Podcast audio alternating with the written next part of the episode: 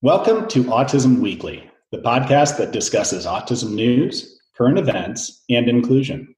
Each week, we welcome a guest to the program to share their unique perspective and expertise as it relates to the fascinating world of autism. I'm your host, Jeff Skibitsky. I'm the founder and president at ABS. I've been in the field of autism and applied behavioral analysis as a clinician and advocate for nearly two decades. This week, we'll be talking about therapy dogs and service animals and the positive impacts they can have on the lives of individuals with autism and their families.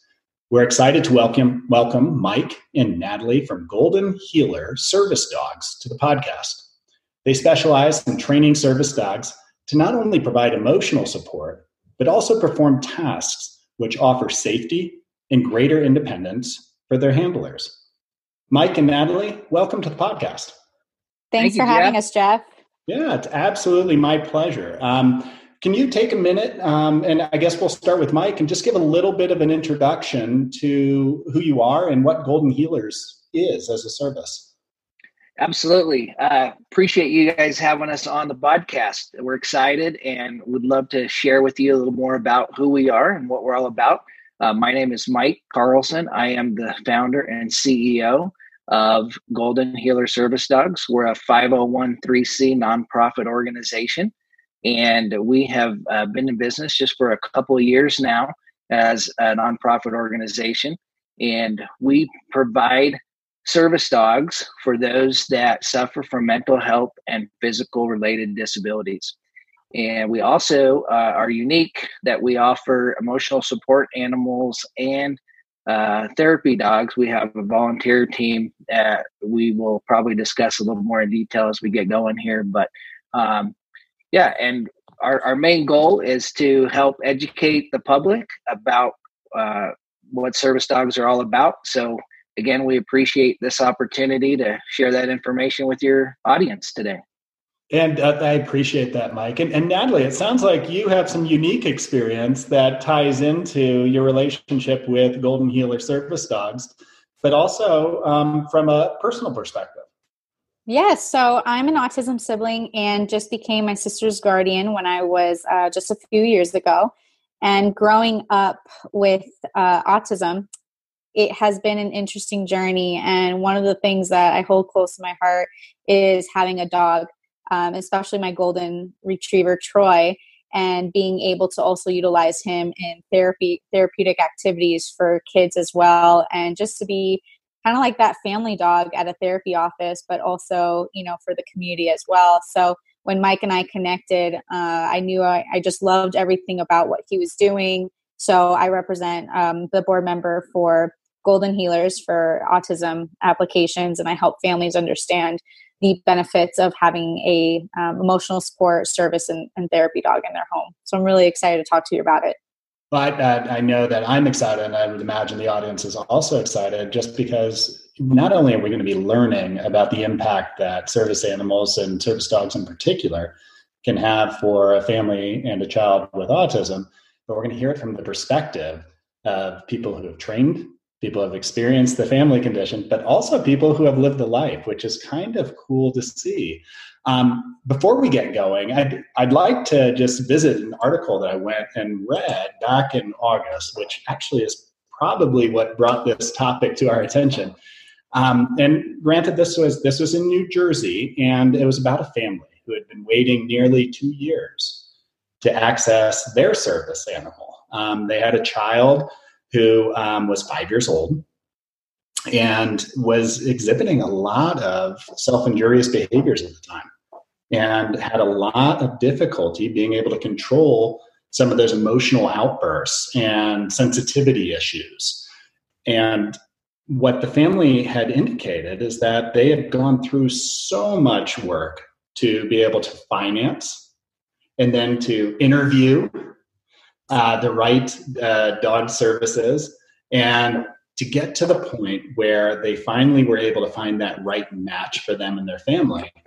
And the impact that that had for the child and the family was amazing. The child felt that comfort, it felt that love. What is it that makes a good service animal and what is it that that service animal can provide to a child directly that is worth that investment because it sounds like for this family it was super important. Yeah jeff uh, you know there's uh, quite a few qualities that we look for when we're selecting puppies. And of course each organization that's out there has different ways and methods in which they bring dogs into their program. There's a lot of organizations that will rescue dogs and uh, from shelters and things like that, and then they will find the right fit and train those dogs. Uh, our organization, we do things a little different that way. In that we uh, have selected specific breeders uh, for the type of dogs that uh, we found have been so successful in joining the program. We look for puppies that are confident. Uh, they need to have a calm temperament. Uh, they also need to be energetic, but not necessarily hyper. They should react, uh, should not react um, negatively when strangers pet them, or if children were to pull on a tail or an ear or something like that. You know, people should they should be enjoy enjoy being around people, and they should be happy to please and be receptive to instruction. And most important, they need to be able to focus on tasks and ignore distractions um, because that's critical in providing the type of work that they do as a service dog. So, the, as I mentioned, there's a lot of things that we look at there, uh, but uh, and not all those things are um, going to be noticed in a puppy, obviously. And so, as we watch the puppy get trained and as it goes through the program, um, we watch for those qualities to either get better um, or we try to help improve those qualities through our training process. And Natalie, you you said that not only are you a board member for the Golden Healer um, service mm-hmm. dogs, but you're also a sibling of a um, sister. There we go. You're a sister so, with autism. But um, so, with that experience and what Mike was describing, like, what made your family animal, what made your dog the right fit for your family at that time? So, funny enough, I had always, you know, growing up with Angie, there's a lot of struggles that siblings face that we don't necessarily like to communicate because when we're younger and also speaking to other autism siblings my age, we all feel that you know our families have enough of a difficult time trying to help our sibling with autism that we kind of push ourselves to a side. So growing up with dogs and having that companionship was so important as a sibling to be able to understand that although you know your your parents might be spending just a little bit more time with your sibling who has autism because you just start understanding that they have different needs as you um, having that companion in the home my dog to me was my best friend. So it really made me feel like i wasn't alone. Um, the dog was more for me than my sister. Funny mm-hmm. enough my sister's not really into dogs. Um, it was more for me than anything. Um, so as i started working with kids growing up um, I used to bring my dog with me, and I would see results from kids such as they would start talking, they would feel comfortable, they you know, when I opened up my pediatric therapy office, I told myself I have to have a golden retriever. I have to have a dog here and train him to be a therapy dog because if it's impacted my life as a sibling, I can't imagine other families who might not have access to a dog right now, how it can impact their child's life. So, you know, we would have Troy, which is my golden, and the kids would be coming into the therapy office. And it was almost like the office family dog where kids would come in and start talking to Troy and verbalizing. And these are words that families didn't even hear their children articulating or speaking about in their own home, but they would hear it with Troy. So seeing the kids interact with um, with Troy and with other golden retrievers that I've seen in the past, I know how important it is for not only to impact the family dynamic of the home, whether it's the sibling or the parents who need a companionship while they're going through you know the stressors of living an autism family lifestyle. Um, but just in general to be able to provide that therapeutic like sensory uh, sensory skills or to impact the child's like gross motor movements whether it's throwing the ball to the dog or you know working on tricks with the dogs it's such an emp- empowering experience having a dog um, in a home especially one that is trained uh, mike's dogs are all phenomenal but why it's so impactful in my life and why I've wanted to help out with Mike's organization, why I fell in love with the cause is because it, it's personally touched me, but I've also seen it personally touch hundreds of kids um, with the use of a therapy dog. Yeah, and you actually hit on something that, um, and maybe both you and Mike can answer this afterwards. But for me, one of those pieces that the therapy dog provides is that transition of communication. So mm-hmm. it's almost like a lot of those children that we work with or that have autism have that social, emotional communication gap where it's hard to have that reciprocity. What you were just describing, as far as you know, uh, she, uh, the children that you were working with would talk with the puppy. They'd engage with mm-hmm. the puppy, and that started to transition to you or other people in the environment is one of those phenomena that I find amazing. I think that uh, this might be a good time to kind of explain part of Golden Healer Service Dog's mission, and that's to educate the public on the differences between service dogs, emotional support animals, and therapy dogs. Uh, because there is a big difference, and a lot of people um, use terms to explain a service dog. For instance, they may call it a therapy dog. Uh, even though a service dog absolutely does provide therapy work for its handler, uh, it's not classified as a therapy dog in the sense of what a service dog does. Uh, and so we like to explain that so people understand that there is a, a definite difference between the three so that they can get a uh, clear understanding of what our services are. Uh, it does require that the dog is trained um, regardless of whether it's a service dog, an emotional support dog, or a therapy dog, to be able to be in those specific situations that it's tasked with, to be able to help that specific individual. Natalie was mentioning about being in a therapy setting where the dog's a therapy dog. Uh, that dog needs to be calm, relaxed. It needs to be able to um, understand what uh, that individual is um, dealing with and uh, that just really takes a lot of on hands training, like having the dog involved, um, experiencing different situations where it is out in public, it's out uh, working with in, in that specific setting. Of course, all the uh, other behaviors that you train that dog uh, up until that point. And so we actually do have therapy dog training classes that we provide as well as part of our company. And we have a therapy team that is dedicated to go out and provide these services vol- as volunteers to different types of settings. And so, uh, but it does. It takes a lot of work, uh, and and you and it takes a lot of preparation for those dogs to be confident and to be able to um, help in those situations. Mike, can you provide an example where that matching of the child and the and the dog, where the energy really changed the environment? Yeah, uh, you know, I used to uh, attend uh, a school that uh, worked with troubled youth, and uh, I would volunteer there uh, to bring the dogs to do therapy work. And we would have them in sessions with the, each individual child, um, teenager.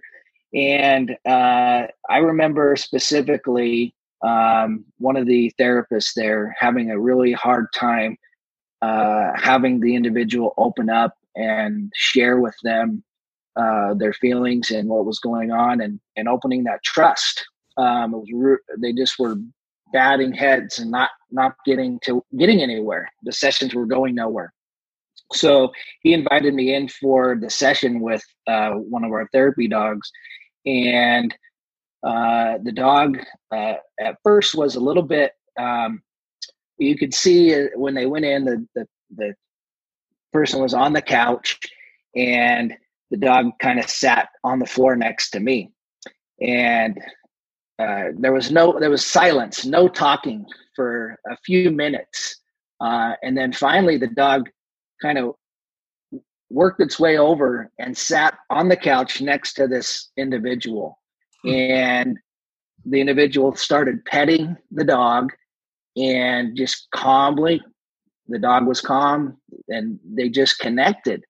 And all of a sudden the communication just opened up and this person just let out everything that you know they had been holding back from this therapist. And uh, it was just a remarkable turnaround um, for the therapist. It was incredible. And uh, he was just amazed at how quickly that situation changed and that trust was developed very fast from that dog being in that um, situation. That's, a, that's amazing how just that relationship of an animal coming over, being that soothing factor, helping somebody feel at peace, at calm, could bring about such a, a big change in their demeanor where they feel like they are in a sense of trust and they can talk, they can explain themselves um, and divulge more information. I think that's, a, that's amazing to be able to see and witness. Um, from your perspective, Natalie, is that you've had a pediatric therapy opportunity where you've brought animals into the environment, and you've probably had some of your uh, patients who might be a little bit more on the aggressive side or might have mm-hmm. more sensory issues. How have you seen, or do you have any examples of watching somebody de escalate or get calm to the point where they're able to be in a group environment and feel more at ease simply because they have that dog by their side? Sure. So one of the things that I coached my therapy team on, we had speech, um, speech OT and PT in my office, and one of the things I coached them all on is that a therapy dog should not be necessarily a reinforcement. The therapy dog should be able to be with the child even if they are getting aggressive or they're feeling a sense of sensory overload because we want to make sure that they're associating that the dog can help them at any point in time so we had a client that she's a little girl four years old and bless her little heart she was one strong little four year old um, but she would get really upset when anything in her routine would change so whether it was an it was an early release day one time and she came to therapy a little bit earlier and she was just so distraught. She was crying. Mom was crying because she had no idea what to do with her. Um, so when she came in, you know, we we gave her a weighted blanket. We gave her, you know, the OT worked with some gross motor activities with her to try to calm her down, singing, and nothing really worked. So I said, let me go get Troy and see what happens. So as soon as I brought Troy in, she said, Troy, and this is a little girl that we're working on her, her communication skills as well. So she just screams out Troy. Troy goes right next to her. She starts petting him. And she was the calmest little girl. Um, so, I mean, I have so many other examples of how dogs have helped, but the reason why that one stands out to me is because after we helped, we went back to mom in the waiting room and we had Troy be with mom, and Troy calmed even mom down. Oh. So we were able to have it on both ends where, you know, we want to make sure that, you know, the kids always felt that Troy was always available no matter what they needed. And he provided such a deep sensory inputs where when he would lay his head on, on their lap, um, it would provide that like kind of pressure for them as the weighted blanket did. But it's almost like this companionship that the kids just really felt so aligned with with Troy. Um, and you know, I had to train him a lot to not just be able to go around the office and walk wherever he wanted to. That's really mm-hmm. important for a therapy dog. Um, but the fact that he's able to serve as almost this soothing um, experience and being able to really connect with clients in a way that we have a hard time understanding if we're connecting with clients sometimes just because of lack of communication and everything. We want to make sure that we're doing everything we can. We're almost like figuring out the pieces, right? Like, what's wrong? Like, how can we help you? So we're giving every therapy modality. We're like doing every activity possible. So that way they're, um, you know, they're learning how to self-regulate themselves. But I love that Troy was just able to walk in and just completely change this little girl's demeanor. And then on top of that, just go to the mom who is so stressed out and distraught from the stresses of her daughter having a meltdown that he was able to calm her down too. So it was a really cool way of seeing how the family um, received that from Troy.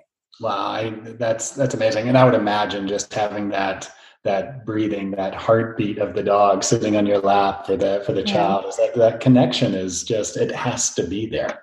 So um, those emotional and those behavioral and sensory components are so important. Um, but as far as I know, there's there is another purpose for the service dogs, and that's the safety component. Um, I know a lot of families that will use it to make sure, use the, the, the relationship with the dog to make sure that their child isn't running away or wandering or waking up at night and getting in trouble.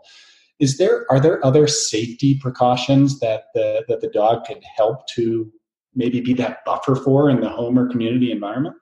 so as far as uh, that, I mean, you hit a lot of those right on the target. That you know we with service dogs and specifically, we train them. Uh, we can train them and, and make it possible for uh, them to help with eloping or running off when they go out uh, at a public place, and that oftentimes they find the child running off and being lost. But what we do uh, provide is training for that dog to alert uh, families if the child does happen to leave the home. Uh, then we can train them to bark or to come and um, and to uh, get the attention of the parents so that they understand that the child's left the home. Okay. So it is kind of an alarm an alarm system in a way. Hmm. uh, and then they also can be trained to track uh, or trail the child so that they can find them if that was to happen and they were to get out and get lost. Uh, and so there is that situation. But with tethering, um, you know, when they're out and about, uh, if there's if you have runners, uh, it's important that um, you know you can actually uh, have the child either hang on to the um, vest of the dog, uh, and you can uh, put a tether to it, um, which was is like a leash in a way. Um, and then, of course, the parent would be on the other end of that uh, leash with the dog, so that if the dog got spooked for whatever reason, because service dogs, even though they're great in every aspect, they're not perfect um, all the time. So there could be an instance where we wouldn't want to put that child in danger. Uh, and so, of course, we would want the parent to be um, in control of the animal. Uh, but that being said, just the fact that the dog is there helps generally um, the child have a reason or purpose to stay grounded with their parent. Mm-hmm. Um, and it really helps them in that aspect. Um, and then the tethering, of course, is just a safety measure um, in case there was a sep- you know to help not get get separated. So I think that that would probably be one of the biggest senses of relief for a family is that if they did have a child who ran or wandered in different environments, to know that they had a dog trained to be able to help support them, to, to be able to be that that last resort or to give that caution for the family. Um, that's probably every parent with a child with autism's worst nightmare is their child being able to run away. And this sounds like a wonderful opportunity to kind of solve for that. Real quick, Jeff. So one Go of the ahead. things that I've also seen um, service and therapy dogs provide is almost that situational awareness. So having the dog be that model to model behavior for stopping uh, on the sidewalk when we're at a stop sign, we need to look left and we need to look right. So having that companion to also be a model for those specific skills that we're trying to teach kids life skills for safety is also really beneficial in having the dog as well absolutely and, and before we get to the logistics of how a family actually can access one of these dogs I did have a question just because you see a lot of other animals right now not servicing the same role that your the service dogs do. But you see a lot of um, emotional support animals out there. Are there are there other types of animals, um, whether it is equine therapy or whether um, there are could it be cats? Could it be pigs? I, I think I've seen people with potbelly pigs for emotional support. Um, are there other animals that you've seen to fulfill some of the emotional need?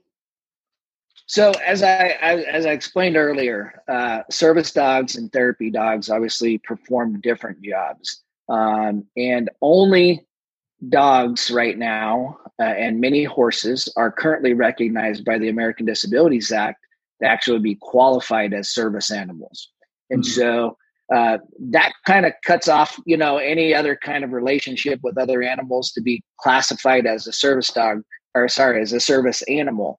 But any type of animal can be used by a handler to do therapy work or provide therapeutic um, treatment. And so, in fact, one of the reasons our organization exists is because of my personal love and fascination of all animals, not just dogs. Hmm. Um, they've truly been a blessing to me in my own personal life. Uh, in fact, back in 2008, uh, when the economy crashed, uh, I crashed and I lost my business, my home, cars, pretty much everything except for my wife, children, and family. Um, and it was a really hard time fact, I suffered uh, through some anxiety and depression and PTSD, um, things that related back to some childhood experiences that I had. And um, fortunately for me, a couple years after that experience, I was able to be around horses. And uh, I, I had a desire to learn a lot about what they can do. And I started studying, as you mentioned, equine assisted psychotherapy. And it was through this learning that I gained a great appreciation of animal assisted therapy. And I started to incorporate dogs personally to help me through my issues. And uh, soon my passion evolved from helping others with dogs through therapy work.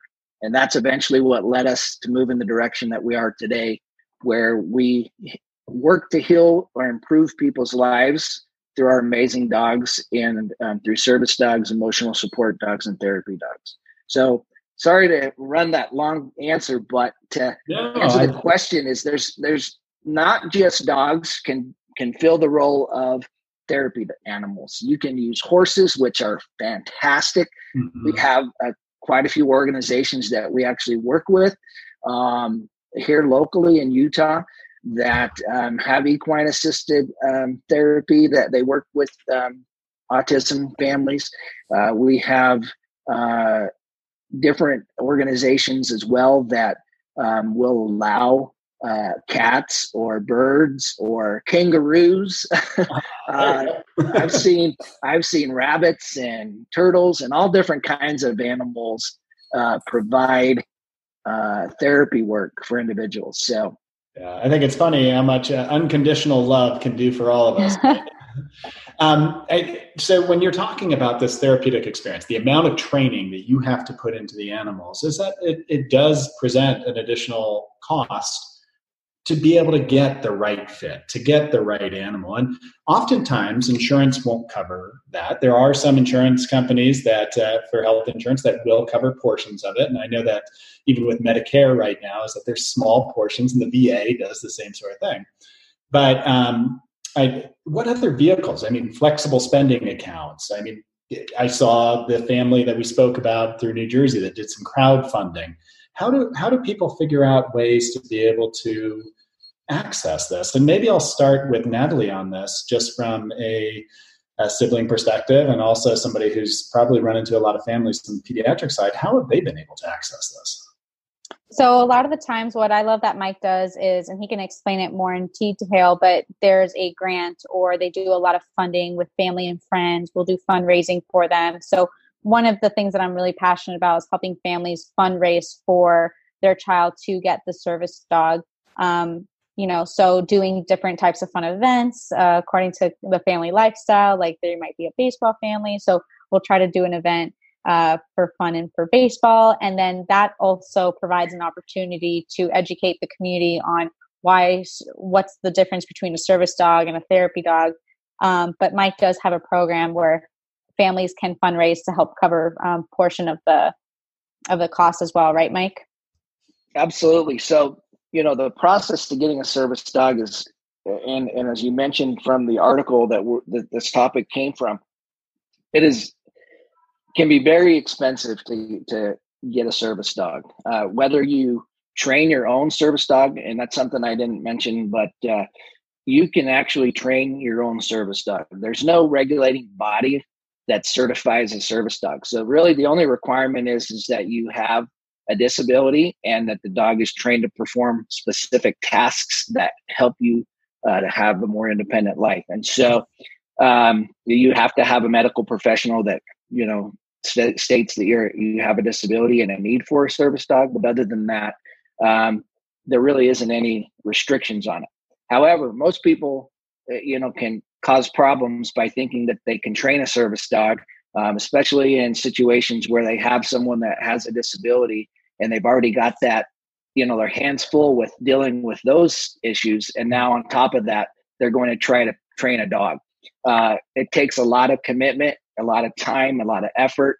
Um, in fact, our dogs, the process for our dogs is a two year training period. So they're trained from the time they're born uh, until they uh, graduate, which is typically about two years.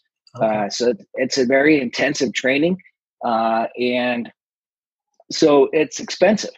Mm-hmm. Um, our dogs typically cost us anywhere between forty to sixty thousand dollars, uh, and so uh, as you can imagine, most families can't just fork out forty to sixty thousand dollars for a dog, uh, and that is why we came up with our nonprofit to help in as many individuals as we can to receive service dogs for little to no cost.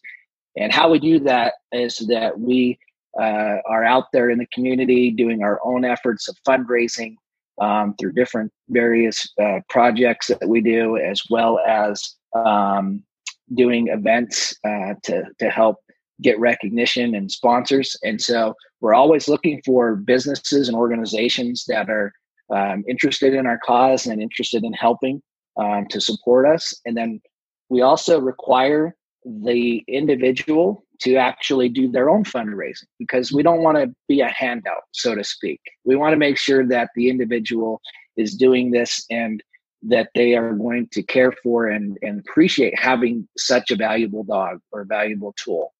And so part of their responsibility uh, is is to go out there and actually do their own fundraising efforts, and that can be anything from doing bake sales to working with their local restaurants to get certificates at a discounted rate. It could be doing car washes. It could, I mean, anything they can do to raise money, crowdfunding, uh, uh, whatever it takes for them. Uh, we ask them to do a portion of those funds uh, and if they are able to raise those funds uh, and help us, it, it, really does offset some of those costs for us. I think that's a, an amazing effort that you're putting in to be able to provide access to this experience for families. Is there a, a place where people can go to learn more about Golden Healer service dogs? Or, I mean, if, if there are other organizations that people could learn about, is there a place where, where that information is readily available? Yeah, so I believe the American Disabilities Act does have uh, resources, and uh, I'm not sure of uh, all the other ones that are out there. You can basically Google search service dog organizations to try to find them. Uh, they are they do have accrediting bodies that they give accreditation to uh, certain organizations. You do have to have you know a certain amount of time and so many dogs that you place in order to be accredited, which we're still um, waiting our, uh, our, time to be able to be approved for accreditation.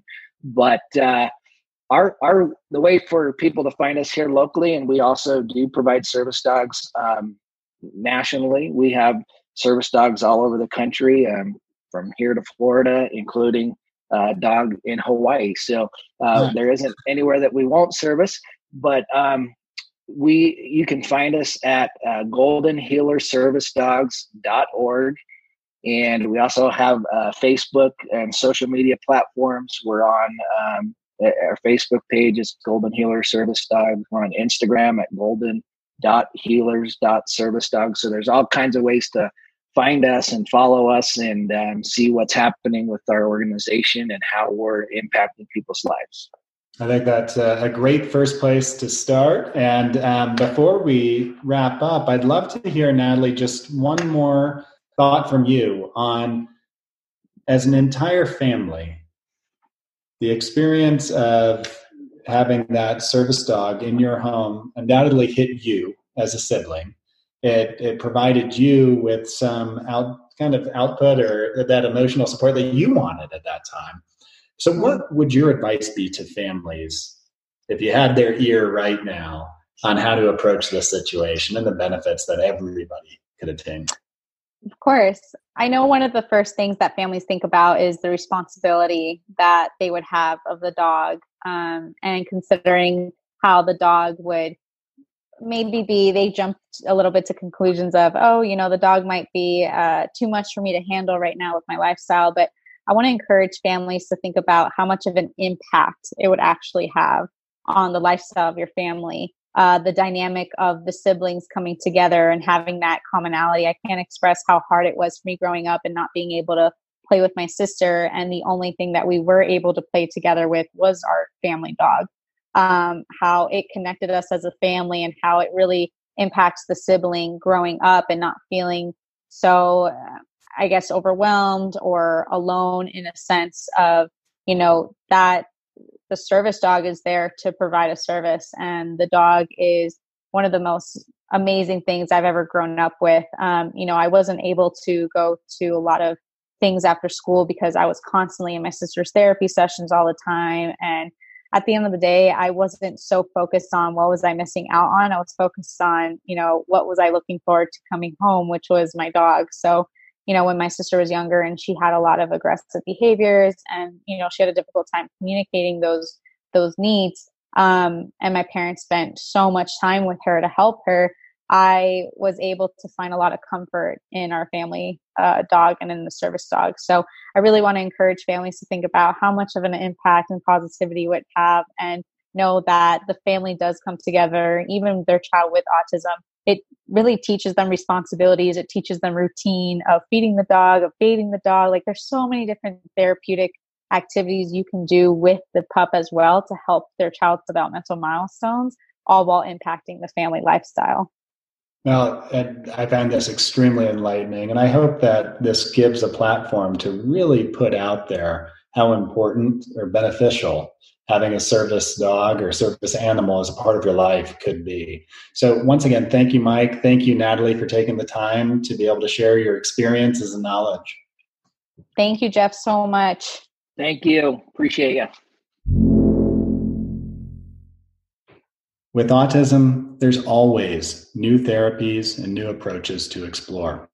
What I learned today from Golden Healer service dogs is that as a complement to therapy, ABA therapy, um, other types of therapy, is that having a service animal provides the opportunity for emotional support for that child. It provides an extra layer of safety and it gives connectivity for an entire family unit. Thank you for listening to Autism Weekly. We hope you tune back in next week to learn more about autism in the real world. Autism Weekly is now found on all of the major listening apps, including Apple Podcasts, Google Podcasts, Stitcher, Spotify, Amazon Music, and more. Subscribe to be notified when we post a new podcast. Autism Weekly is produced by ABS. ABS is proud to provide diagnostic assessments and ABA therapy to children with developmental delays like autism spectrum disorder. You can learn more about ABS and the Autism Weekly podcast by visiting abskids, that's plural, dot com. Thanks for tuning in. See you again next week.